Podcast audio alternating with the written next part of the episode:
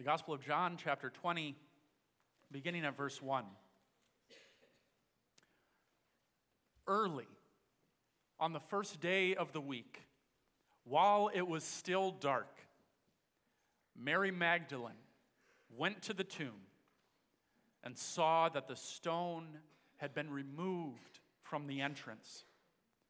So she came running to Simon Peter and the other disciple, the one Jesus loved, and said, They have taken the Lord out of the tomb, and, I, and we don't know where they have put him. So Peter and the other disciple started for the tomb. Both were running, but the other disciple outran Peter and reached the tomb first. He bent over and looked in at the strips of linen lying there, but did not go in. Then Simon Peter, who was behind him, arrived and went into the tomb. He saw the strips of lying there, as well as the burial cloth that had been around Jesus' head.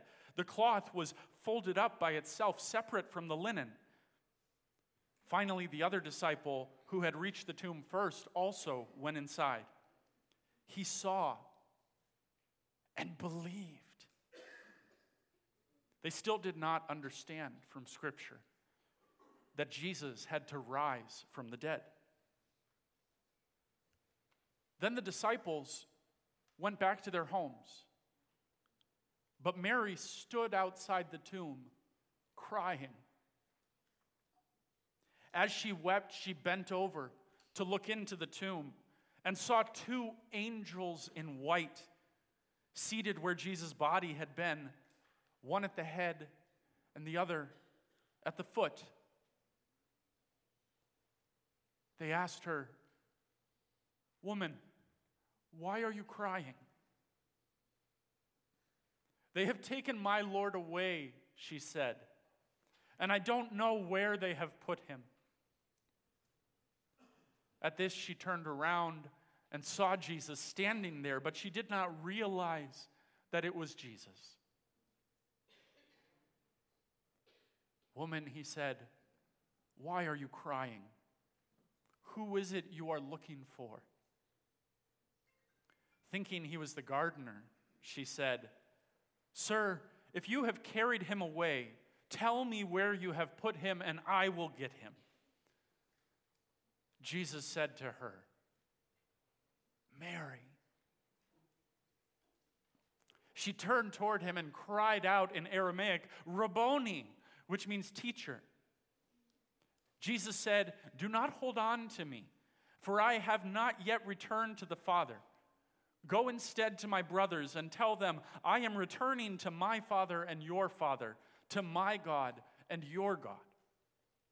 Mary Magdalene went to the disciples with the news I have seen the Lord. And she told them that he had said these things to her.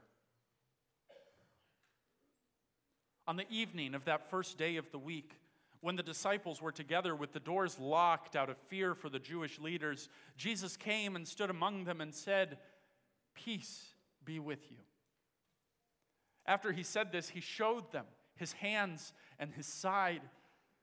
The disciples were overjoyed when they saw the Lord. Again, Jesus said, Peace be with you. As the Father has sent me, I am sending you. And with that, he breathed on them and said, Receive the Holy Spirit. If you forgive anyone their sins, they are forgiven. If you do not forgive them, they are not forgiven. Now, Thomas, called Didymus, one of the twelve, was not with the disciples when Jesus came. So the other disciples told him, We have seen the Lord. But he said to them, unless I see the nail marks in his hands and put my finger where the nails were and put my hand into his side, I will not believe it. A week later, his disciples were in the house again, and Thomas was with them. Though the doors were locked, Jesus came and stood among them and said, Peace be with you. Then he said to Thomas, Put your finger here See my hands. Reach out your hand and put it in my side. Stop doubting and believe. Thomas said to him, My Lord and my God.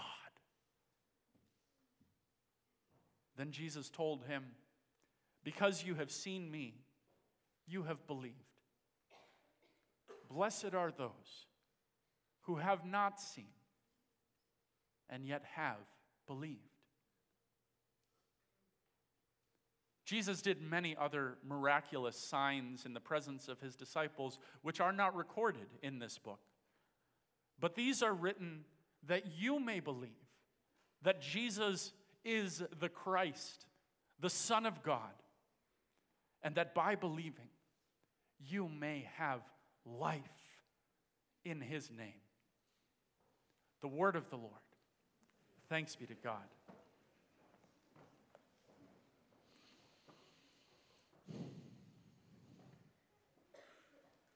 Sisters and brothers in our Lord Jesus Christ, Christ is risen.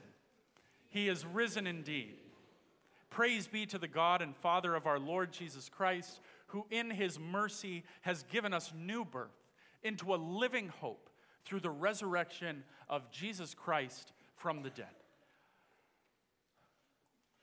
People of God, as we gather together on this day, to celebrate Christ's resurrection from the dead, this glorious and singular historical event by which our God has won for us the final victory over death and sin.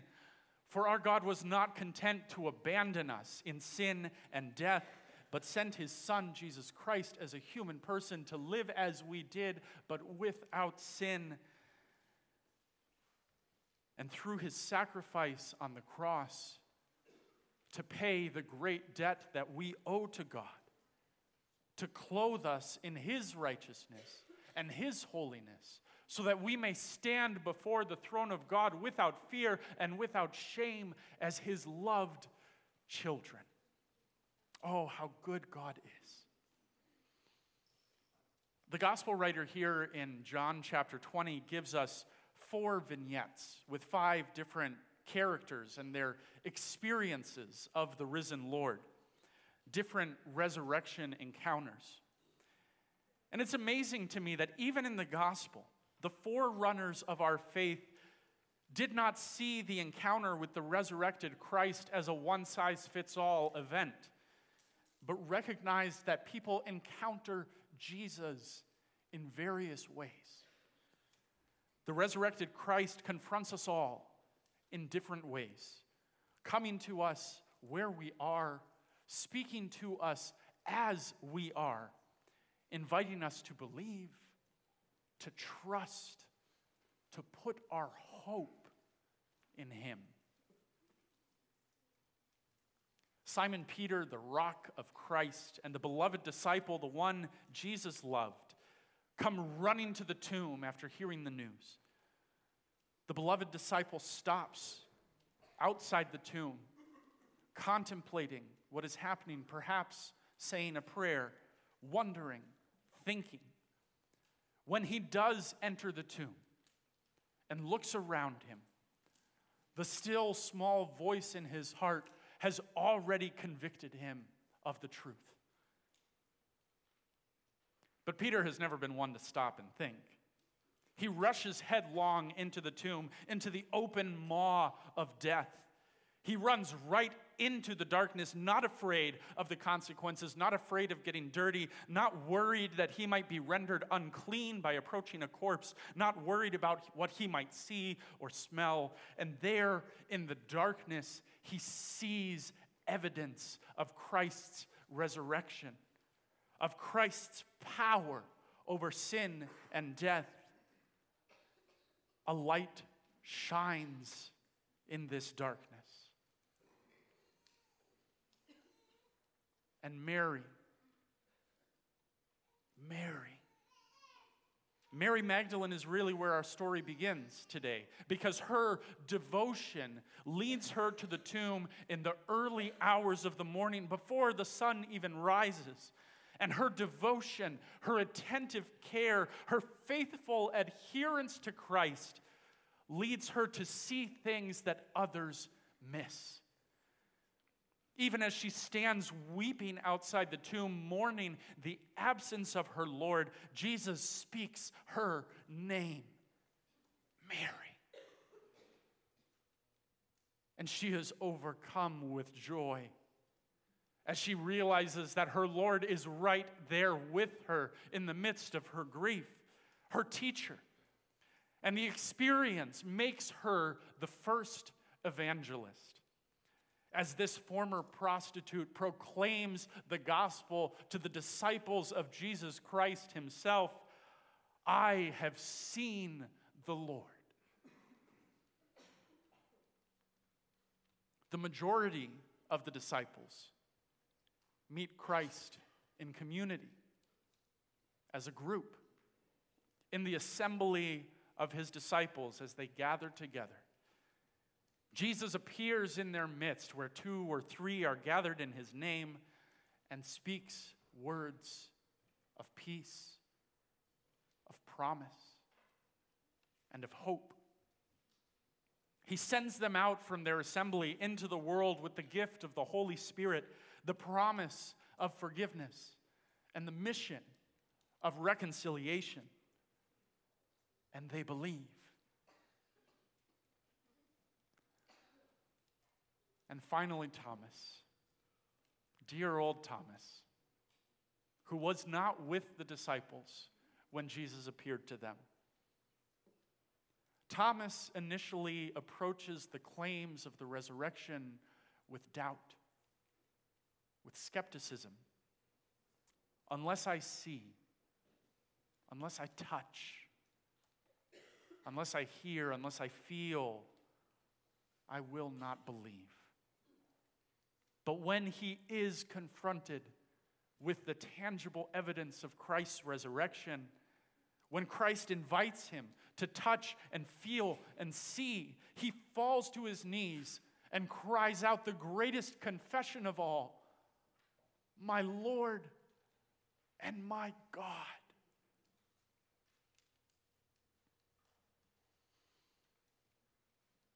The risen Lord meets us all where we are. He speaks to us as who we are. The risen Lord confronts us in our lives with the powerful claim that he has defeated death and sin. Jesus invites us to participate in the resurrection life that he has won through his victory over sin and death, invites us to participate even now even as we wait for his coming again to make all things new. And I wonder, people of God, how does Christ confront you this morning? How does Christ confront you?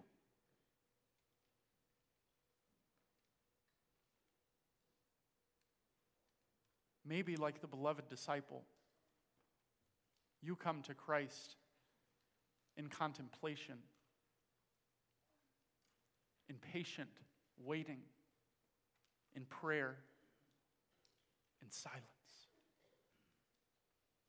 Your faith is strongest in those moments when you are able to stop running and take a breath and experience the hope and joy that come with Christ's resurrection. You don't need to see to believe. The act of standing outside the empty tomb, waiting in faith and hope for the coming Messiah, is where you feel Christ most intimately and intuitively. That small voice speaks in your heart, and you believe. Christ is risen. He is risen indeed. Or maybe, like Simon Peter, you run headlong into the darkness, into the dark mouth of the tomb, without fear for what you might find there. You dive in to the valley of the shadow of death, getting your hands dirty, looking for Christ in the places where death ought to reign.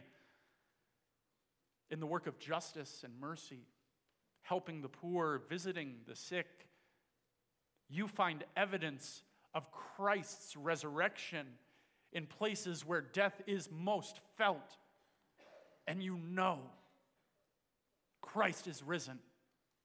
He is risen indeed. Maybe, like Mary Magdalene, you are persistent in your devotion and faith. You weep when you feel the absence of your Lord until Jesus speaks your name. And you see that He has been beside you this whole time. In your joy and wonder, you grab hold of Him and cry out. You learn wondrous things from your heavenly teacher, and the divine experience leaves you no choice but to proclaim the gospel to those you love, to proclaim the gospel of the risen Lord. I have seen the Lord. Christ is risen. He is risen indeed. Maybe like the majority of the disciples, you come to faith in the community of believers, in the assembly of Christ's followers. You hear Christ's voice speaking to you in the rhythms of congregational worship, speaking words of peace, words of hope, words of promise, grace to you and peace from God our Father and the Lord Jesus Christ. You see Christ in the proclamation of the mighty acts of God as he shows you anew the scars of his wondrous victory over death and sin. Christ fills you with his Holy Spirit and blesses you to go out into the world refreshed and renewed, to proclaim forgiveness and reconciliation to a world lost in darkness. Christ is risen. He is risen indeed.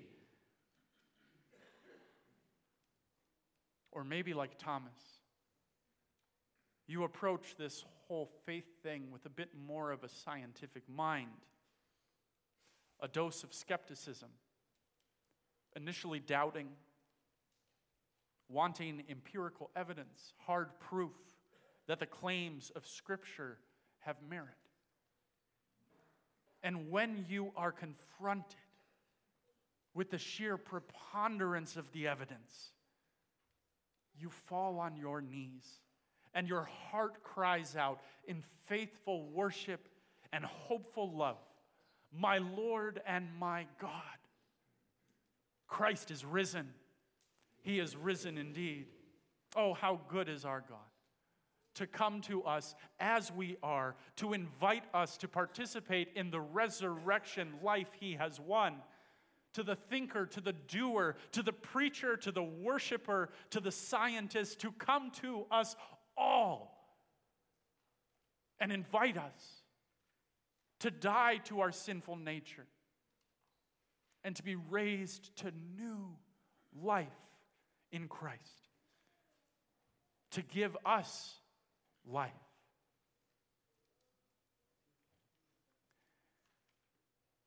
The evangelist gives us these five different experiences of the resurrection because he knows that all of us come to Christ in a different way.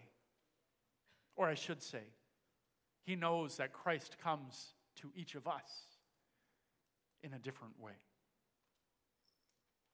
These things are written that you may believe, to know in your mind, to have assurance in your heart that Jesus is the Messiah, the answer to God's promises, the Son of God. And that by believing you may have life in his name. People of God, hear the good news of the gospel.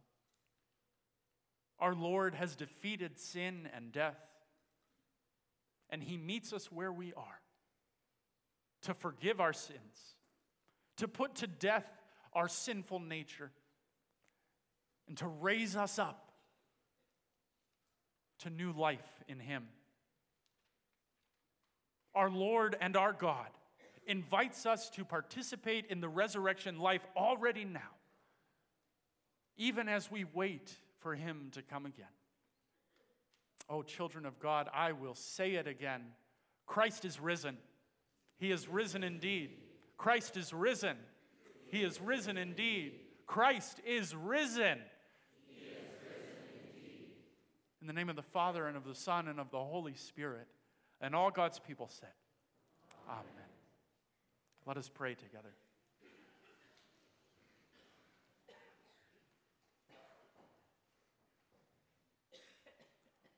O Lord our God, we bless you and praise your holy name. For with your outstretched hand and mighty arm, you have delivered us from our enemies. You have put to death the sinful nature that lives within us. You have raised us up to new life in you. Oh Lord our God, you confront us this very day with the power of your resurrection. We pray that you would give us your Holy Spirit, that we may believe, and that believing we may live in hope, and that living in hope we may proclaim your love and faithfulness to all nations through all generations. That our children's children may know that you are good and that you are God. Bless us, O Lord, we pray. In the name of Jesus Christ, our Savior, the firstborn from the dead, and the ruler of the kings on earth. Amen.